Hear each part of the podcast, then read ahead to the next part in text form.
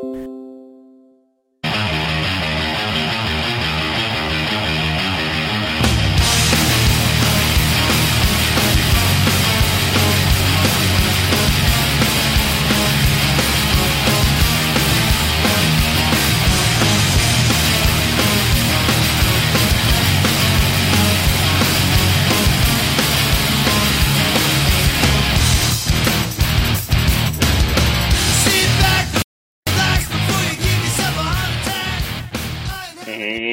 welcome into another great edition of Strong Style, our Impact Media fueled show about MMA and pro wrestling. I am your host, Jeremy the Impact York. Hopefully, you guys remember me, or if this is your first time finding the show, welcome in. This is where I talk all things pro wrestling and MMA. Uh, big fight fan, long time wrestling fan, about long time, my entire life. Um, lots of fun stuff we're going to get into. So, without further ado, let's get into some of it. I'm gonna I'm gonna start with wrestling this week. I know I start with MMA a lot. I am uh, uh, today's episode is called "Impress Me." I am going to talk about some things that either impress me or that don't. And right off the bat, when we talk about Raw, the fact that Randy Orton and Bray Wyatt are in the program that they are in impresses me. I am big fans of both. That that that doesn't necessarily mean I'm going to like or dislike the story arc that they're using. But I love this one. You're sometimes using the Funhouse. You're sometimes using Alexa Bliss. Uh, it's just every time you turn around, there is a different wrinkle in this story arc, and they're doing a fantastic job. You got uh, sometimes Orton gets the upper hand, sometimes Bray Wyatt does. It's the way they're playing this off highly impresses me where could what could you do with this story arc? Well, this thing could go through the end of the year. This thing could uh, go to Royal Rumble, which is uh, late January. I think that would be a good uh, time for the blow off match. Or when I use lingo, I'll try my best to remember to to uh, uh, let you guys know what some of this stuff is. Uh, a blow off match is when there is a feud or a story or two or, or a bunch of people involved. The blow off is supposed to be the the uh, the resolution. I don't want to say the ending because it, it could it can actually spawn and pop up other places. But this would be the resolution. Um, and in fact, uh, here's an idea for I've always joked that WWE has uh, hidden microphones around me and they actually listen and use some of my ideas, which is funny. They kind of do. I don't know that they listen to me, but you know, I've watched enough wrestling to where sometimes I guess maybe I can uh, predict out loud what they may be about to do. Uh, but here's an idea. What if Randy Orton, Bray Wyatt, the resolution or the blow off match, as we want to call it, uh, the resolution happens at Royal Rumble before the Rumble, the one of the matches before the Royal Rumble have the Royal Rumble be towards the end, and have one of these two win the Royal Rumble, and sometime in between there have the other one win the title, so that we get this rematch, or we get the uh, the real resolution at WrestleMania because this is at least a co-main event. If you throw a title in, it, it could be the the last match, the main event. But uh, as far as what impresses me, I, am really impressed. Uh, you could you call it the the blind squirrel finds the nut thing. You could call it, you know, they're not going to hit everything. I mean, it's it's just too hard to do, and I understand it. I'm not saying I'm not saying they do a terrible job because uh, overall WWE does a good job of of being at least mostly entertaining. There, there's always a few things that I'm not going to like or that you're not going to like. It, it's going to happen. You can't like everything, but highly impressed with that. Now, um, when Rusev left the company, uh, of course now he's on AEW for people goes by Miro for people who don't know or if you want to know what happened to him, you want to start watching AEW uh, on Wednesday nights, TNT. Uh, when he left, I really thought that Lana is uh, wife in real life uh, would would kind of get. God, I don't want to use the word in my head. Would um, not be treated favorably, like uh, kind of a way to edge her out, to uh, kind of punish her for him leaving. You know, those kinds of things. Sometimes, you know, it happens. In corporate world, it, trust me, it even happens in sports too, ladies and gentlemen. But instead, her in-ring work has gotten better to a point where they've actually gave her a decent push. They've been pairing her with uh, obviously the the Raw Women's Champion, and they have been against Shayna Baszler and Nia Jax, the Women's Tag Team Champions. They've kind of did this this uh, uh, weird little feud with them, to which Asuka and Lana are actually getting the upper hand, which is which is kind of interesting. Um, I think at some point they're going to split the other team, but either way, I'm impressed with Lana's work and and the uh, the fact that she's in the major storyline on Raw with three other with three champions, the three champions that are on the show. It's uh, it's impressive. That's that's, that's the best way to put it. Um, I do have to say, uh, as far as some of the other stuff on Raw, as I'm, as I'm looking through it here, um,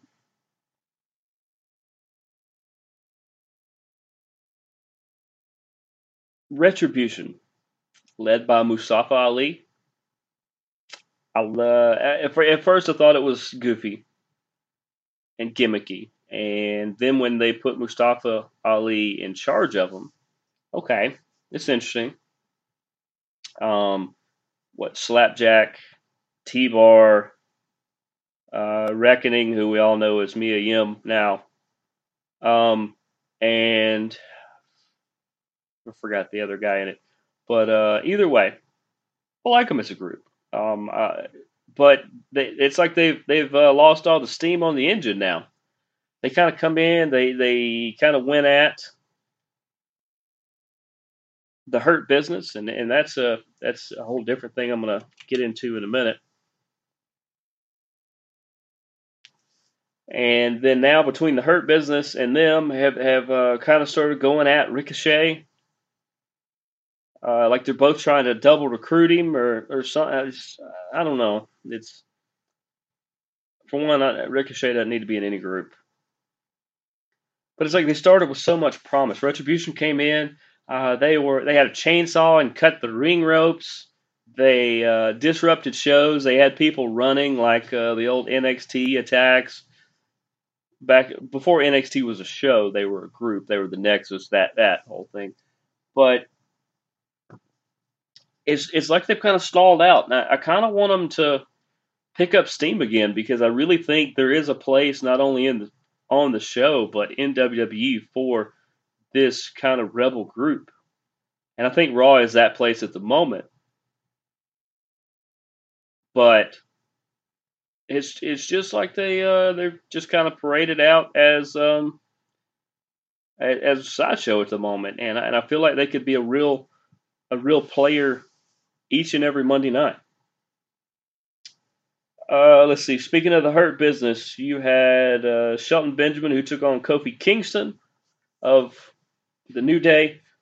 Kofi won that one. It was a pretty good match, but Shelton ended up doing a pretty good number on him. To which the follow-up match, Cedric Alexander from the Hurt Business versus Kofi, Cedric just rolled him, just rolled him, in, which is interesting.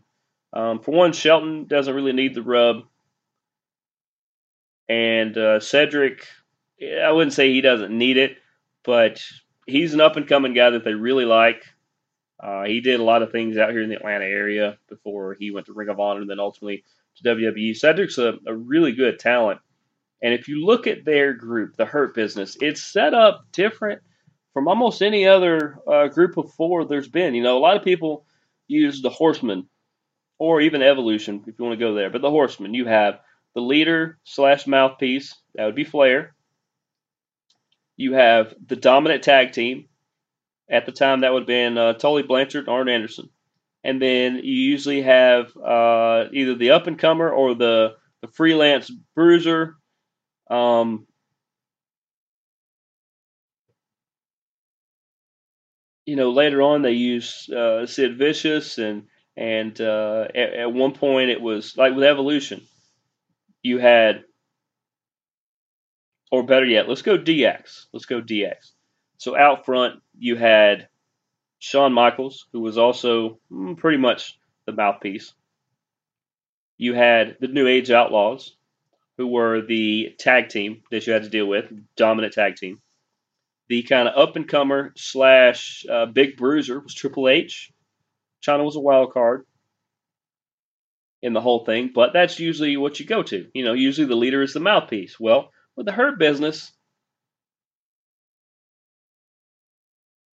you would think Bobby Lashley is the is uh, the leader of this, but actually, I would argue that MVP, while maybe not being the most talented person in the group, ah, he's, he's right there with him. But I would almost argue that MVP is your mouthpiece, and he is your your um, somewhat de facto leader.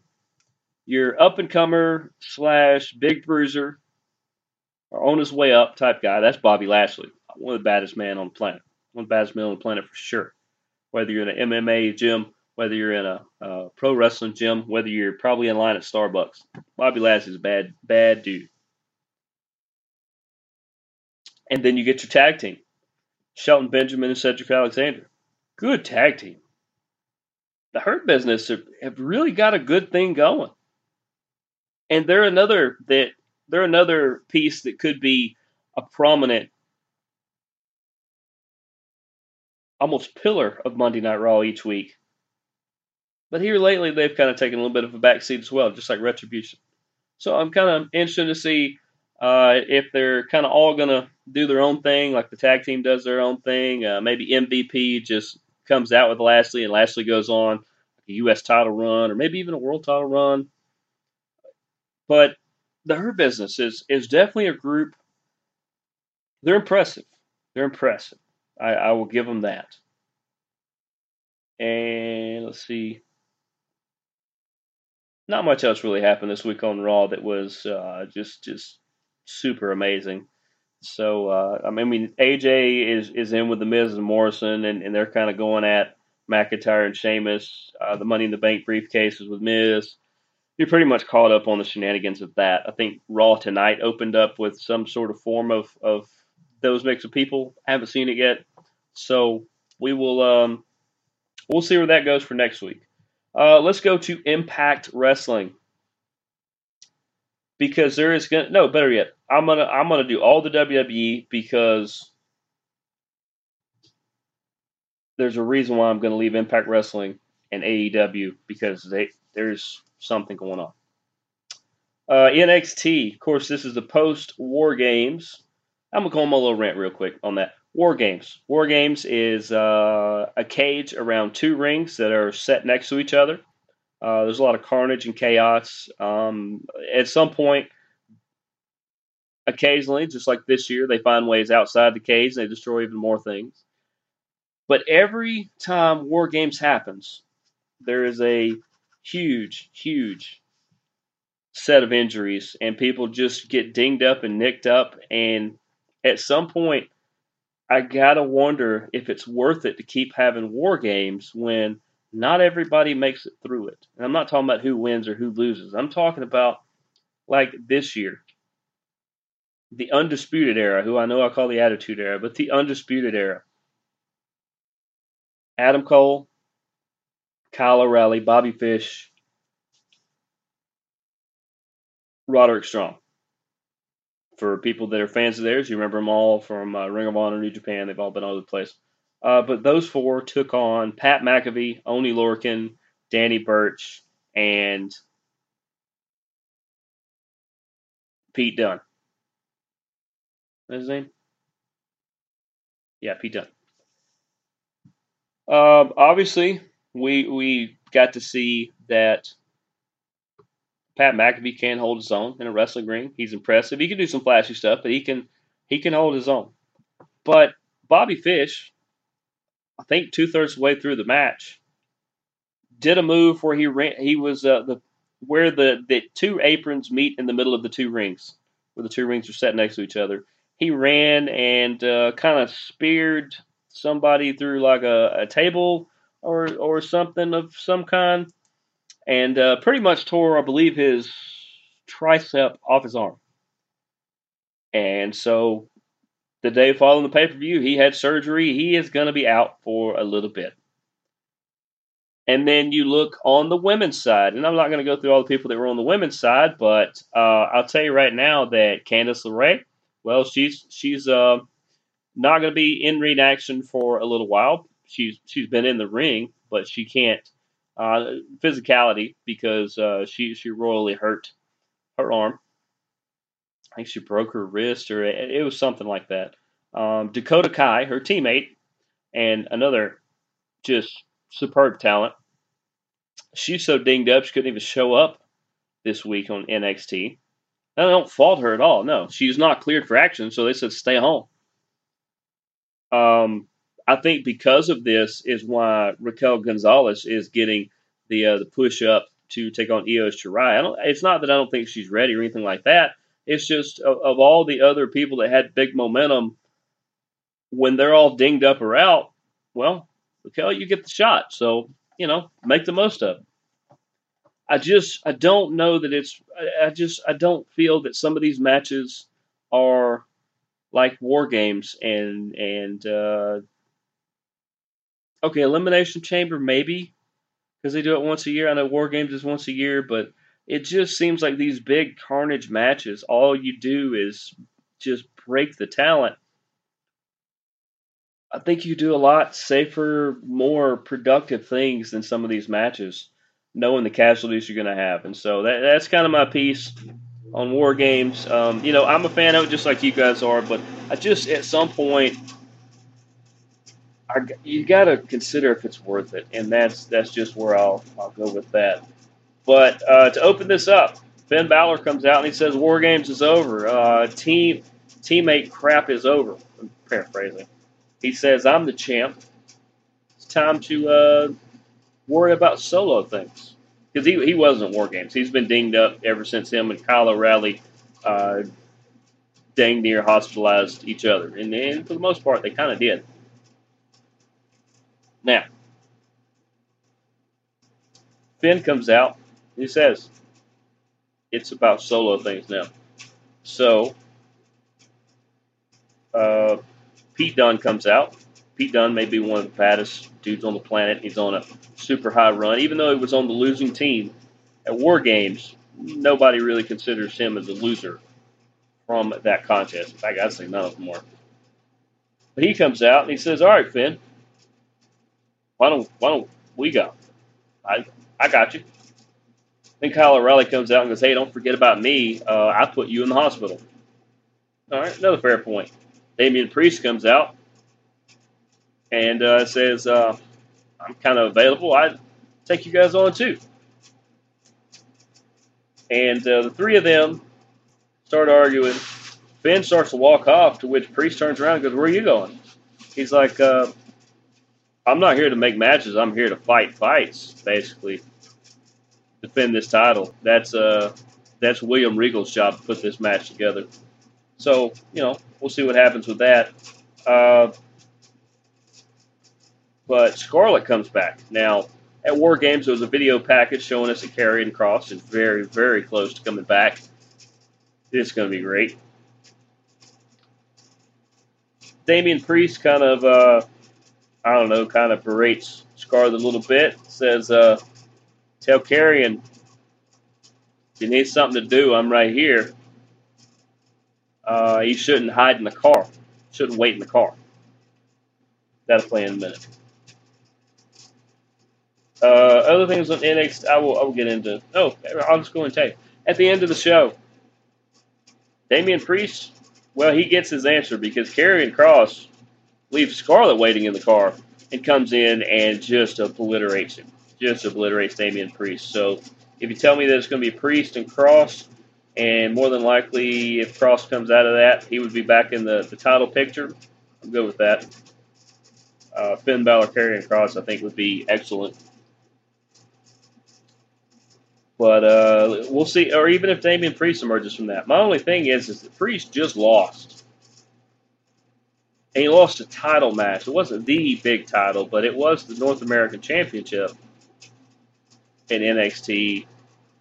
So for him to all of a sudden break free and, and be up at the top, eh, kind of kind of fishy. All right, kind of fishy. Uh, other things in NXT that I want you to know about. Um, looks like the Grizzled Young Vets are back and they're on a big tear. They beat Ever-Rise and Imperium. Big fan of Imperium. I, I very much like that tag team. Uh, the Grizzle Young Vets. They remind me of the All Night Express from Ring of Honor a little bit, and uh, it's it's definitely a good thing. Uh, Tommaso Ciampa took on Cameron Grimes and just wallered him, just just wallered him. And uh, Cam Grimes is good, but even with Tim- Timothy Thatcher watching, Tommaso Ciampa put on a put on a pretty good show there, and uh, it looks like their program is going to continue to go. And, and I don't have a problem with it. Thatcher is very William Regal like as far as big bruiser, uh, just wear you out with, with holds and, and things like that. And Tommaso Ciampa just probably one of the better wrestlers in the world right now. Uh, let's see. Johnny Gargano, aka Johnny Wrestling, his real life wife, Candice LeRae, uh, their accomplice Indy Hartwell, and their new accomplice Austin Theory. I like this group. I like this group. It's weird that it's two guys and two girls, but hey, it works because they can all help each other. And this leads me into another point that I want to make, and that is that Johnny Gargano is the new North American champ. He is the first three time North American champ. I think he is the only person to ever win it twice as well. When I first saw Gargano, when I first saw Tommaso Ciampa, I didn't get it. And everybody told me how great they were, and oh, they're so excellent, this and that. And then I saw them, I just I, I didn't see them in the right I didn't see them in the right setup, I guess, to, to understand what they really what they're really all about. The more that I've kind of learned about them over the years, they grow on you and they grow on you and they grow on you. And so, somebody asked me the other day, "What's your take on Gargano as the, the uh, North American champ?" I think it's excellent because I, I treat the North American Championship like many do the U.S. or Intercontinental or whatever uh, not main title, singles title there is. I think if you're the North American champion, this is the company saying you are one of the best wrestlers. We'll go ahead and say it in the world, but definitely on this show, you're one of the best wrestlers. And we want you to have the the best wrestler championship which is usually what the I hate to say secondary, but what the not world or not heavyweight title is. And for Johnny Gargano to have it, I, I'm 100% behind that. Johnny Wrestling, they don't call him Johnny Wrestling because it's just a nickname he gave himself. He can out wrestle so many people. And I will even give him this. I doubt he'll even hear this show. But if somebody wanted to pass along this message, or if he happens to hear it, I, am not just saying this to get your attention, Johnny. To me, Johnny Wrestling has a lot in common with one American Dragon, Bryan Danielson, aka Daniel Bryan. That's how you guys will know him. And here's why. Um, on the indie scene, initially he was uh, just a short, skinny kid with a goofy haircut and not not even a reputation. And then he starts to wrestle people, and then he wrestles better people, and then he wrestles better people to where finally he's traveling the world wrestling the biggest, baddest wrestlers out. And I'm not talking cruiserweights, I'm talking the best wrestlers in the world.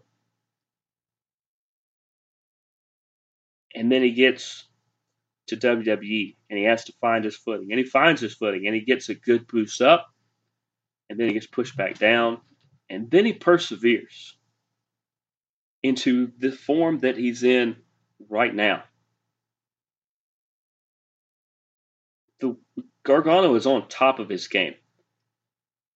because just like Daniel Bryan, he is using the part of his personality that makes. They always say that the in wrestling, your personality turned up to eleven is usually your best character gimmick, whatever you want to call it. I think when you take this part of Johnny and turn it up to eleven, you get this evil, maniacal, will do anything, say anything, get the help of anybody, whatever he's got to do to win and to accomplish what he's trying to accomplish, whether that's the help from his wife, whether that's Andy Hartwell, whether that's Austin Theory, whether that's William Regal, whether that's me, whether that's you, it doesn't matter. He's going to do what he has to do to get it done. And for everybody that says, well, he only does that because, you know, he's he's five eight, five nine, or what it doesn't matter how tall he is. He could be seven ten for all it matters. He's not doing it to make up for a height discrepancy. He uses all those other ways to win because he wants to win and he wants to accomplish. Because even when you cut all that away, he still out wrestles almost every opponent he goes against. He goes toe to toe. I mean, it's, it doesn't matter who he's went against. Johnny Gargano is called Johnny Wrestling because he's one of the best things in wrestling right now. One of the best things. So, you hear that, Johnny? I 100% applaud that you were the North American champion, and I look forward to seeing what you could do from here. I think you should uh, you should have a pretty good title run, and if and when the day comes where you are going to drop it, I think it should be because you're going for the world championship. I very much think that's the direction they should go. But that's kind of my piece on, on Gargano. And, and if you don't know who I'm talking about, uh, watch NXT on Wednesdays. And I'm not just plugging these shows because they, they obviously are not paying me to do this show. But he is one of the reasons for sure to tune in, whether he is just on a microphone or whether he's against anybody on the roster. He has these gears he can turn into and turn on that just make him rise above everybody else. Uh, let's see. Oh, last thing. Well, last two things that happened on uh, NXT this week. Uh, Pete Dunne beat Killian Dain, which is something because Pete Dunne is a, a, smaller guy as well. I told you he's one of the baddest dudes on the planet, and Killian Dain is uh, looks like a Viking pulled straight out of history. And he has no slouch at all. But uh, Pete Dunne wins there. I think they're pushing him. I think it's going to be him and Finn Balor eventually. And then.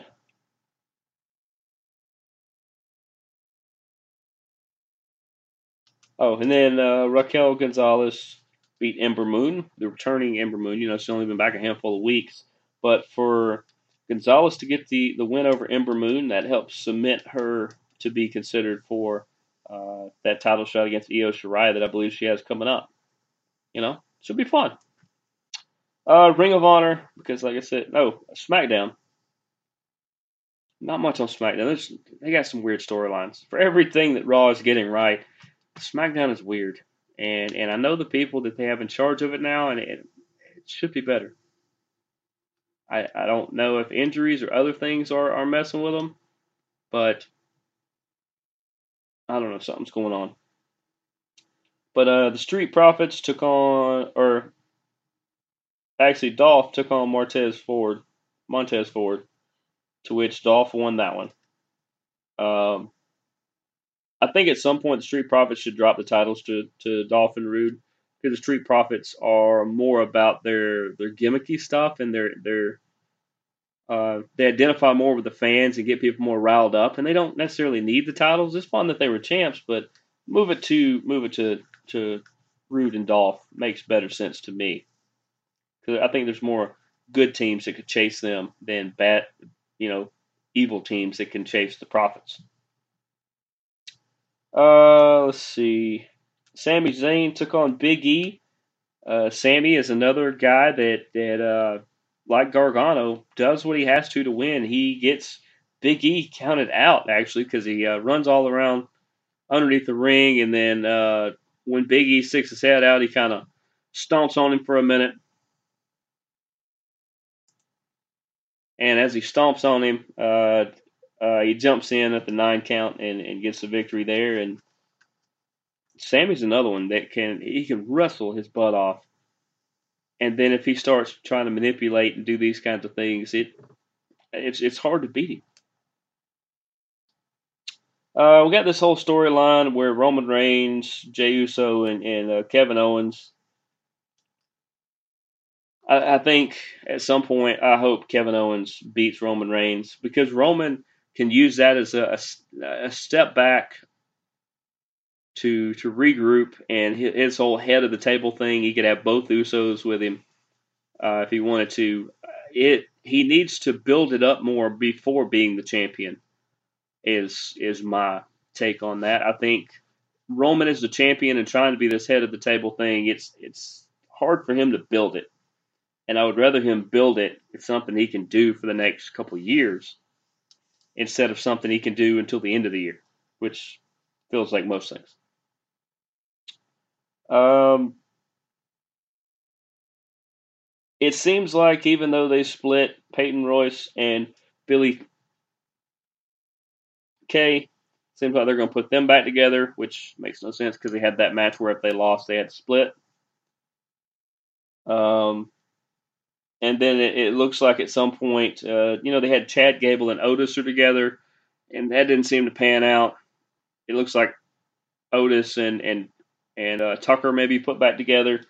I, and I, I really think the reason why they're doing that is because Otis was a Money in the Bank champ. I think they had some ideas, and then they've talked themselves out of the ideas. That's why the Miz took the briefcase from him.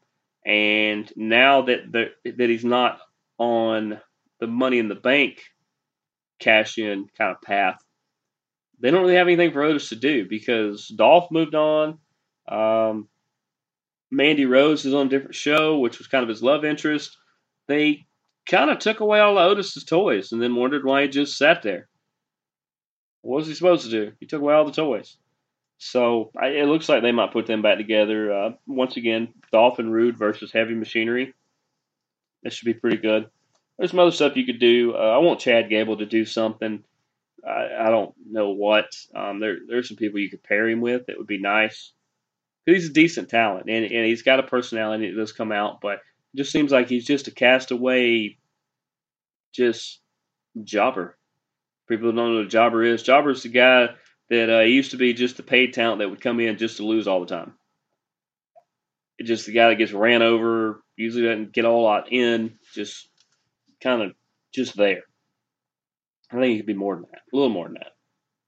But um, Cesaro and, and Shinsuke Nakamura seem to be still the dominant tag team. Seems like whatever team Cesaro is in is the dominant tag team.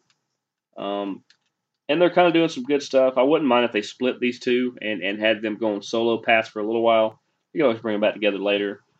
But it, it just seems like if the Street Profits are going to roll over Dolph and, and Robert Roode, then maybe Cesaro and Shinsuke should take them back and do something with them then. But uh, beyond that, you got Sasha and, and Carmella that have this this uh, kind of rivalry going. Carmella with the, the new look.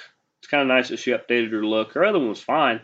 Just uh, she had to do something after coming back from injury and then and, uh, the uh, virus stuff and all. I don't think she had the virus, but a lot of them, a, a handful of talents, including Roman, had opted out for a while to uh, stay with family and because of health issues of those around them. It made total sense. But that was kind of SmackDown. Yeah, and the Ring of Honor uh, final battle is coming up this Friday.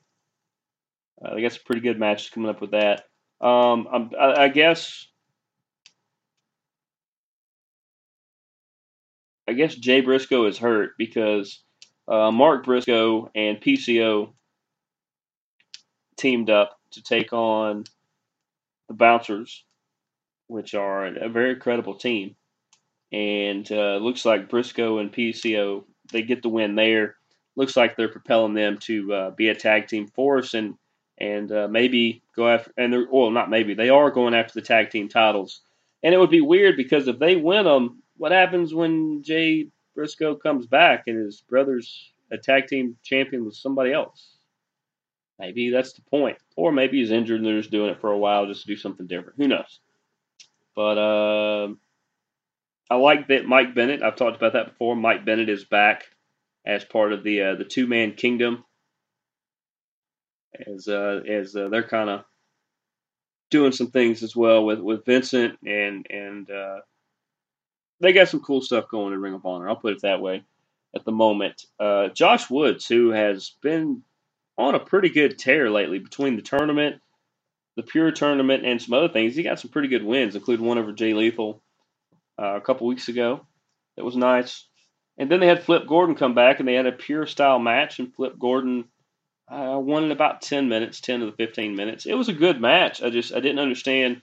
You built up Josh for all this stuff, and then you, you had Flip come in, and and I know it's because Flip is going for the world title and and or for the pure title. I, I think he's the number one contender for both because he was away. He wasn't invited to be in the other tournament, even though he's a pure style wrestler.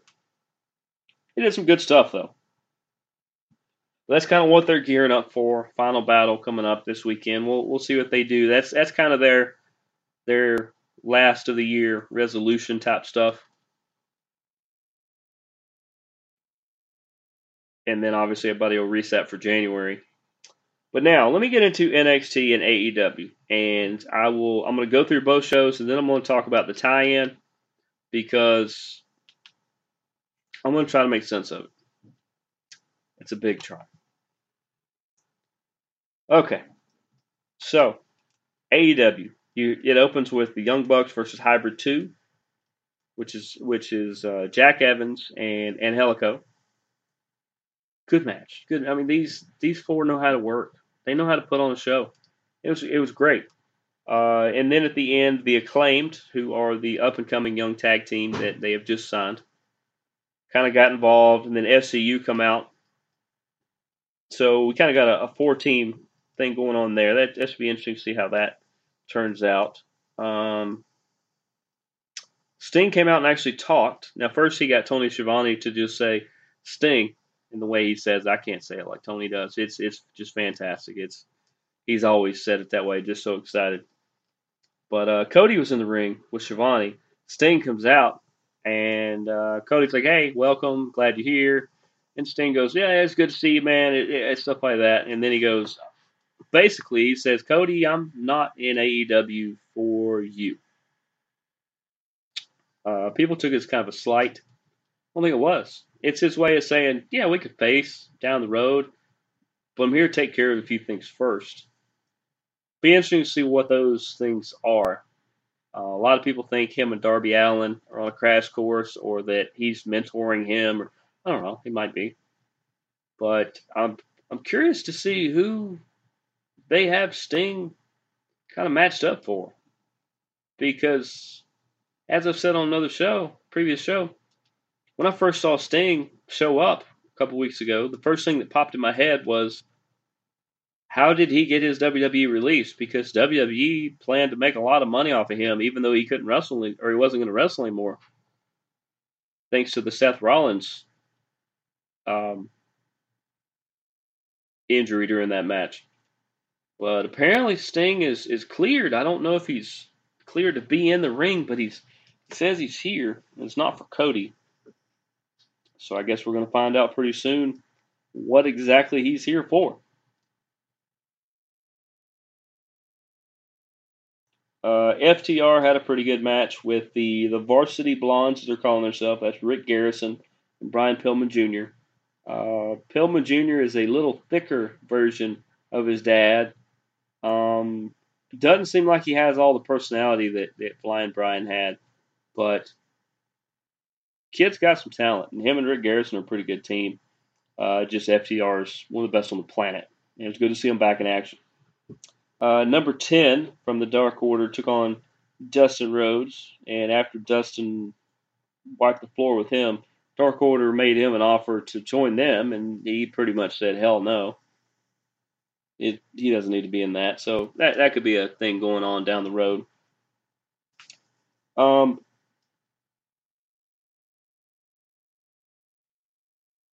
you had the Shaq Brandi Rhodes thing, you know, because a couple weeks ago, uh, some girl showed up, talked crap to Brandi, and then they attacked her in the back and stuff like that. And so, and uh, the girl said Shaq's name. So Shaq showed up this week, and they were they were in a behind the scenes thing, and I mean, uh, behind you know, they were all interview area, and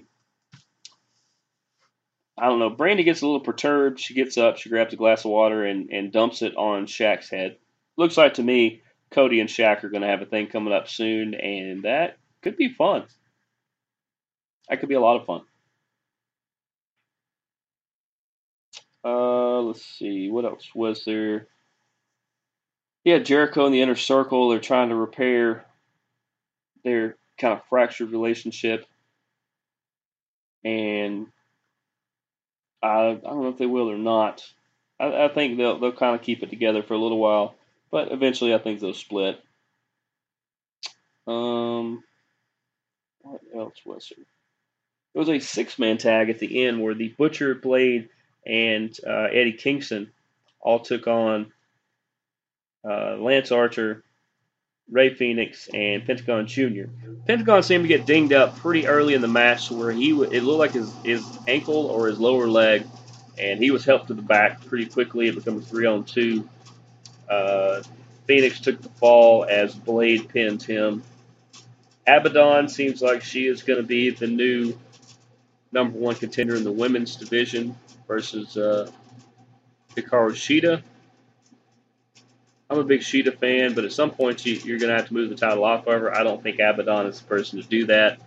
I think they should sign Tessa Blanchard, and that should be who does it.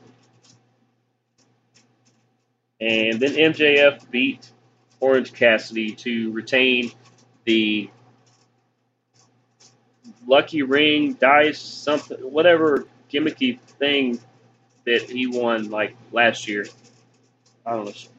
But either way, MJF versus Cassidy, by far one of the best matches of the week anywhere. Then we move to Impact Wrestling, which was on Tuesday, because there's a carryover, and, and I'm going to get into that. Um, you had Sabin who beat Josh Alexander. I, I I think the North is going to get split up because I believe uh, not Josh Alexander, but the uh, the Ethan Page. I believe his contract's coming up, and I don't know that he's going to stay with the company. So we're going to kind of see that implode a little bit, uh, and, and we kind of have the last couple of weeks. But uh, they're a really good team. I kind of wish they'd keep them, but you know it happened. People move on. Uh, there was a weird commercial which also went with better yet, I'll talk about the other stuff and then I'll come back into that. Uh, Brian Myers over TJP. I'm glad they're pushing Myers a little bit. TJP is fan, just a fantastic worker, though. Um, Eric Young dropped Cody Deaner like a bad habit. Him and Joe Doering could be an interesting team going forward. Uh, Taya, Valkyrie, and Rosemary beat Kimber Lee and Deonna Purrazzo to advance in the women's tag team title picture. I think they've got to be the favorite because they're they're already two of the best wrestlers in the company. Then you put them together as a team, be pretty hard to beat them. Uh, Chris Bey and Moose beat Rich Swann and Willie Mack. Uh, Chris Bey took on Rich Swann. I want to say he won the world title over the weekend. But uh, it, it, was uh, Chris Bey who got the win in this one over Willie Mack. And then let's do the tie-in. Here's the tie-in. All right, a couple weeks ago, Jon Moxley, through underhanded means, thanks to Don Callis, a microphone, and Don Callis, who is a Impact Wrestling executive, he's he's uh, a part of them he came over to call the Kenny Omega Jon Moxley fight uh, match because it, uh, Kenny won him over there. And they claim this whole thing is like years in the making. what I'm getting into. So, Omega used the microphone to bust open Jon Moxley when the referee's not looking that Don Callis had thrown to him when he fell down.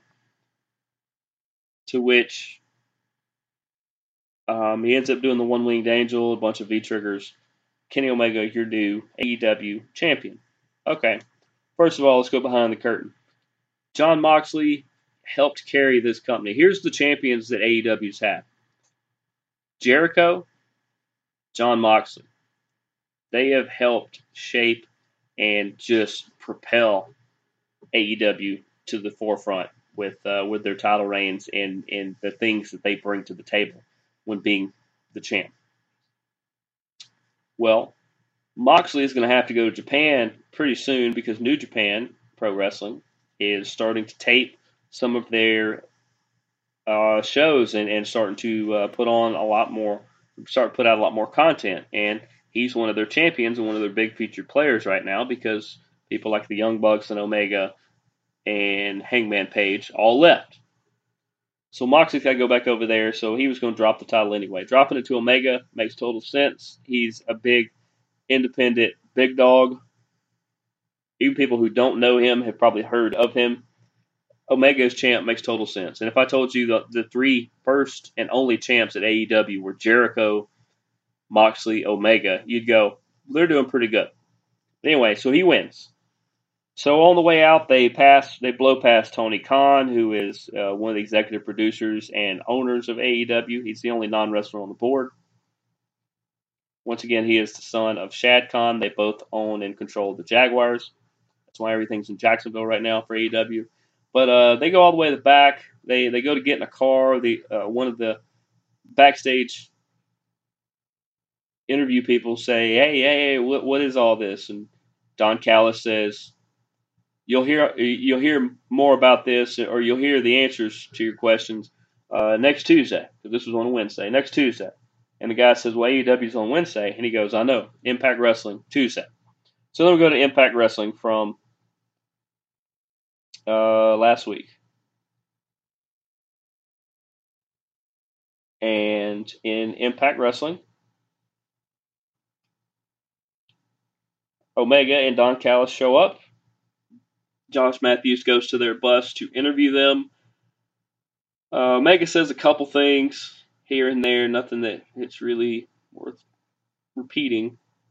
And Don Callis just continues to talk in circles, talk in circles, and say, if you want to hear more, pay attention tomorrow night on AEW. All right, well, then AEW happens.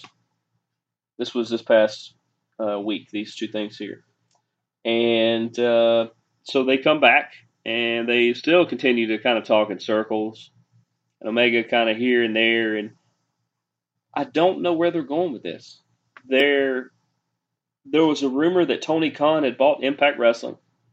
I have not found anything to confirm nor deny this, so I'm pretty sure he didn't do it. Because merging these two companies would be dumb. There'd be a lot of people that are going to lose their job. Uh, but the crossover appeal, the reason why crossovers haven't happened over the years is this very reason. A lot of people used to say, I don't know why Sting and Undertaker couldn't have fought each other. Well, they were in different companies. WCW didn't want Sting to take on Undertaker and Undertaker win because then their guy looks weak. And WWF, WWE didn't want the Undertaker to take on Sting and lose to Sting because then the Undertaker looks weak and their company looks weak, and it's just there's no good way to do that sort of thing. A lot of times when you do crossover events like Ring of Honor and New Japan have done before, then you might have a New Japan guy win uh, the the the smaller title, like I was talking about earlier with the North American champ, or a tag title or thing like that, and then you would have Ring of Honor one of their big guys uh, win something big on the other side, maybe a big tournament. And, and you kind of do that. You usually don't do big titles, you usually don't do things like that. Omega going back and forth, you got to think if he goes to Impact Wrestling, whether it's Chris Bey or whether it's Rich Swann, he could beat both of them probably blindfolded with one arm. And that's nothing personal. They're super talented, but Kenny Omega is a legend. So then you start looking around. Well, who would make a good matchup for him? Well, Eric Young's one. Um, let's just go with Eric Young. Eric Young is probably the one you would have to look at and and say that is something I would I would uh, pay money to see. Uh, you know, not to be outdone on Impact Wrestling, there was like a ten minute, like a five minute commercial.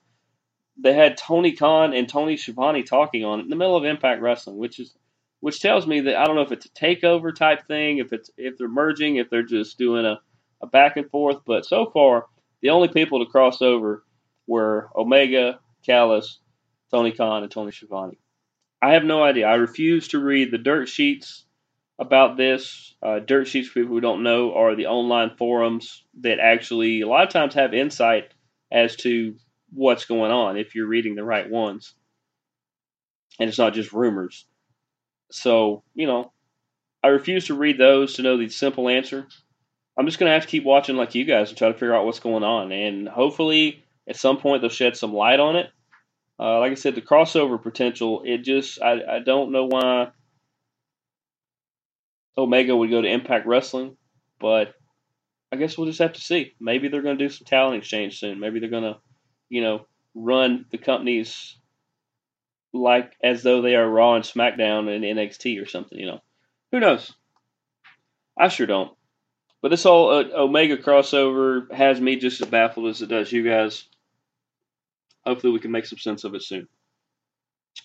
Now let's go to MMA. Let's go to MMA.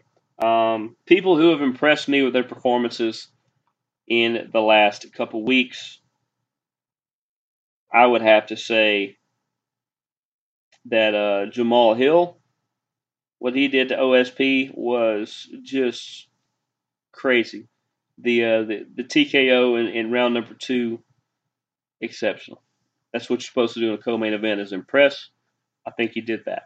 Uh, I'm not gonna say I feel bad for Jack Hermansson, Jack the Joker, but he's geared up. He finally gets a big time fight, and then the guy has to drop because of injury or COVID or whatever it was. So he's just like, find me an opponent. I, I want to fight. I'm already ready to go. Uh, you know, let's do it. Well, who do they find? Because Hermanson is number four. Well, they find the number 13, Marvin Vettori? And Vettori brings it to him. This was one of my favorite fights of probably the last couple months. These two I see one of because we're going to talk about another one that these two uh, put on a good show. Um, it seemed like Jack was, you know how you can almost wear yourself out. You're so ready. That's what he looked like. He didn't look tired or fatigued, but it looked like, hey, I had already, you know, like a relief pitcher. A lot of people are like, well, I don't understand. He throws a few warm ups and he comes in. Well, if he's warmed up three or four times already, he can actually wear himself out to where he's ineffective when he comes in. And I think that's what happened to Joker Jack but I don't want to take away from Marvin Vettori, who earned it. And I, I think at some point, Vettori should take on one other, you know, top five, top six guy. He wins that one. I think he's in the title picture. I think he proved that this there's just more to him than, than just a guy. Elsewhere in UFC over the weekend, we had, um, I mean, just this was one of the most solid cards. And yeah, it was UFC 256 but even if it would have been a fight night, this card was loaded. You had Chase Hooper with the, the uh, big submission on Peter Barrett. You had Mackenzie Dern continue to just plow through the division as she took on uh, Jandiroba. Got the unanimous decision win there. Mackenzie Dern, man, she she is lighting the world on fire. You had the returning Cub Swanson, who had the KO in round number two. That was man, that was so much fun to watch. Uh, Daniel Pineda's no joke either, but Cub Swanson was like, "Hey, remember me?" We sure do, Cub. We sure do. Uh, Tecia Torres had the uh, the the TKO doctor stoppage after the first round. Uh, it's because she was taking on Sam Hughes, and Sam Hughes admitted to one of her trainers that uh, she couldn't see real well out of her left eye, to which he, he immediately made the cutoff signal, and the doctor come in and he checked the eye out and said, "Yeah, you're done." And she was like, "No, no," and they're like, "Yeah, yeah, you're done." And she's like, "Okay." She accepted it. Uh, Matisha Torres looked exceptional. She looked back in form, the form that is going to really put the world on notice. She's going to jump up the charts soon as well. Uh, you had Rafael Fiziev. This dude, man, his KO in round one, he just, uh, uh, Moicano, just, he never saw it coming. And, and, uh, Fiziev set him up and dropped him. It was just crazy. Uh, JDS gets another gets KO'd again, gets dropped again. I think it's I hate it, but it's getting close to the time when we have to look at Junior Dos Santos and go, how much longer you want to do this before it gets bad? I think he can still fight. I think he can still compete, but uh, Ciryl Gane, man, he he brought it. He brought it, and he said, I don't care if you're Junior Dos Santos. I don't care if you're Junior Mint. I don't care if you're Junior Junior. It doesn't matter. It's my day. Uh, Kevin Holland with the big KO in round number one versus Ronaldo Souza. Kevin Holland, man, he, he's another guy. You better watch him. He's going to be in a big time, another big time fight probably in the next couple months, and he is that guy, one of those guys to watch. Uh, yeah, Tony Ferguson who took on uh, Charles Oliveira. Oliveira gets the unanimous decision. What happened to Tony? What happened to Tony? He's he's uh, lost his last two fights. Um, I, I don't put all the blame on him from his last one because he got beat by just like uh, Jack Hermansson did. Got beat by uh, a late minute stand in. He wasn't. I, I think he was overtrained at that point. But in this fight, him and Oliveira had the same amount and yet Oliveira found a way to win that one. And then in what is being dubbed possibly the fight of the year, even though I, I would say uh, Joanna versus gosh, forgot her name from like March, the fight that got me back into watching MMA. Uh, yeah, that's probably fight of the year in my opinion. But uh, what Deiveson Figueiredo and Brandon Moreno did, they put on a five round clinic. Five round clinic.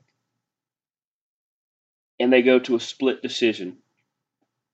In a split, it's split down the middle. So Dana goes, you know what? We're going to let these guys heal up. We might run this back. AKA, we're going to see this again.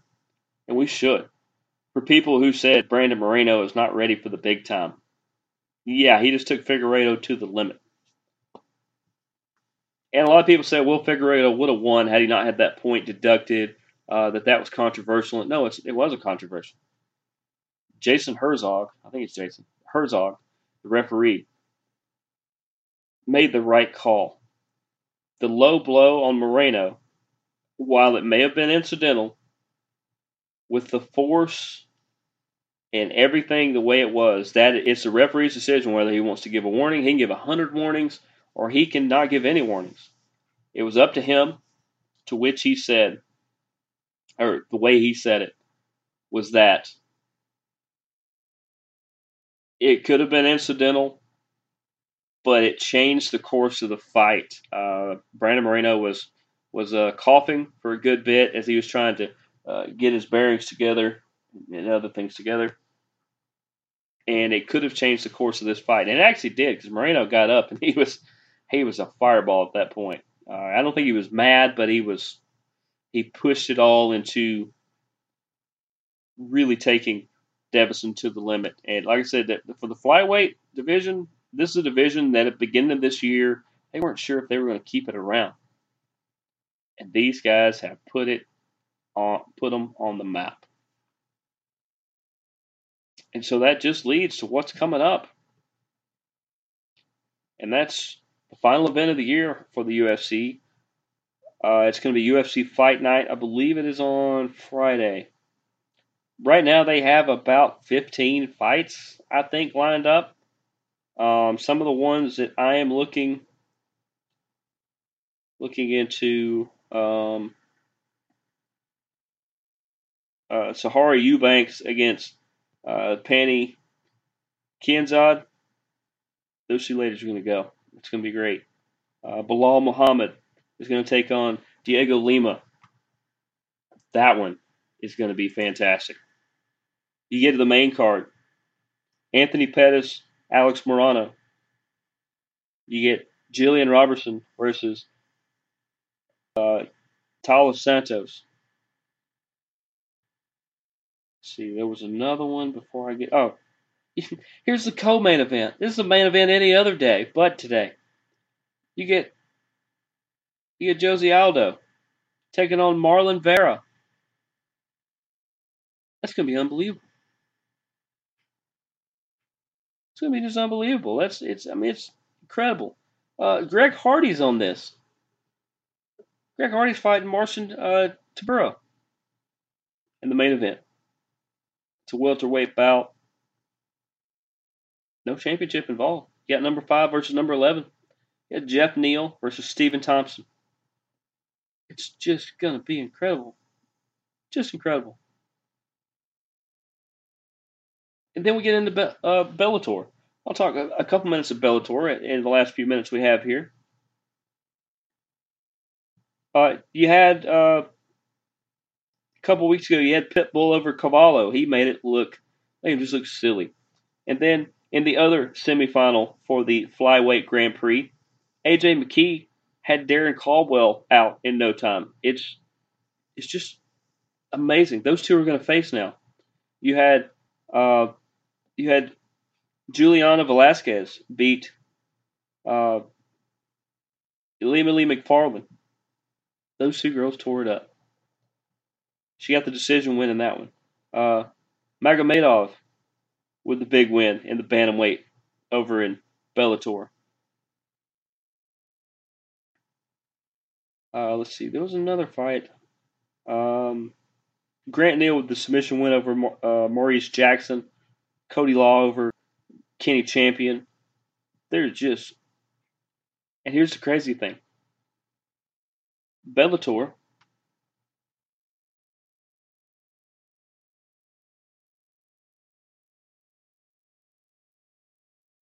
Let's see, where is it? Bellator just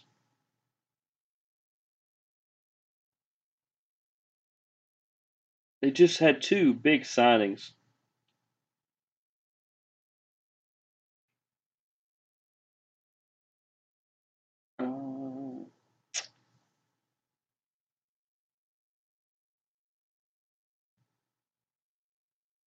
I don't know. I can't find. I, will find those in a minute.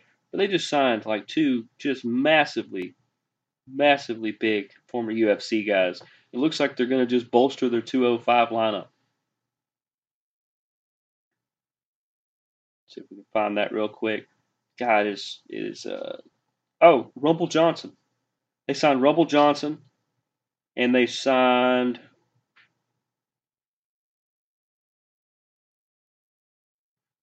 Let's see.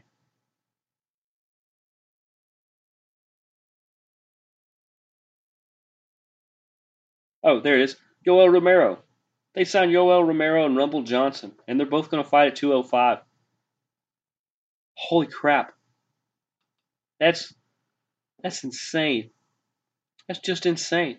And the Bellator still has they still have one more? No. Bellator 255 is going to be uh, the 1st of January. It's going to be great. Open up the first day of the year with a big fight, Mohegan Sun. I mean, how amazing is that? They haven't put the put it together yet. Everything is booming right now. Whether you're a pro wrestling fan, whether you're an MMA fan, doesn't matter. There is so much going on. There's something for everybody. Hopefully, you guys enjoyed this. We went a little over an hour. I'm going to try to make these a little shorter, but I had to catch up like two or three weeks worth of stuff. Um, I'm going to do a lot better trying to uh, keep everything on schedule. But for now, that's going to do it for us. Thanks for tuning in to Impact Media Presents Strong Style Impress Me. You know what impresses me? You guys made it an hour into this show. You guys are great. See you guys next week. Deuces, gooses. Go watch fighting.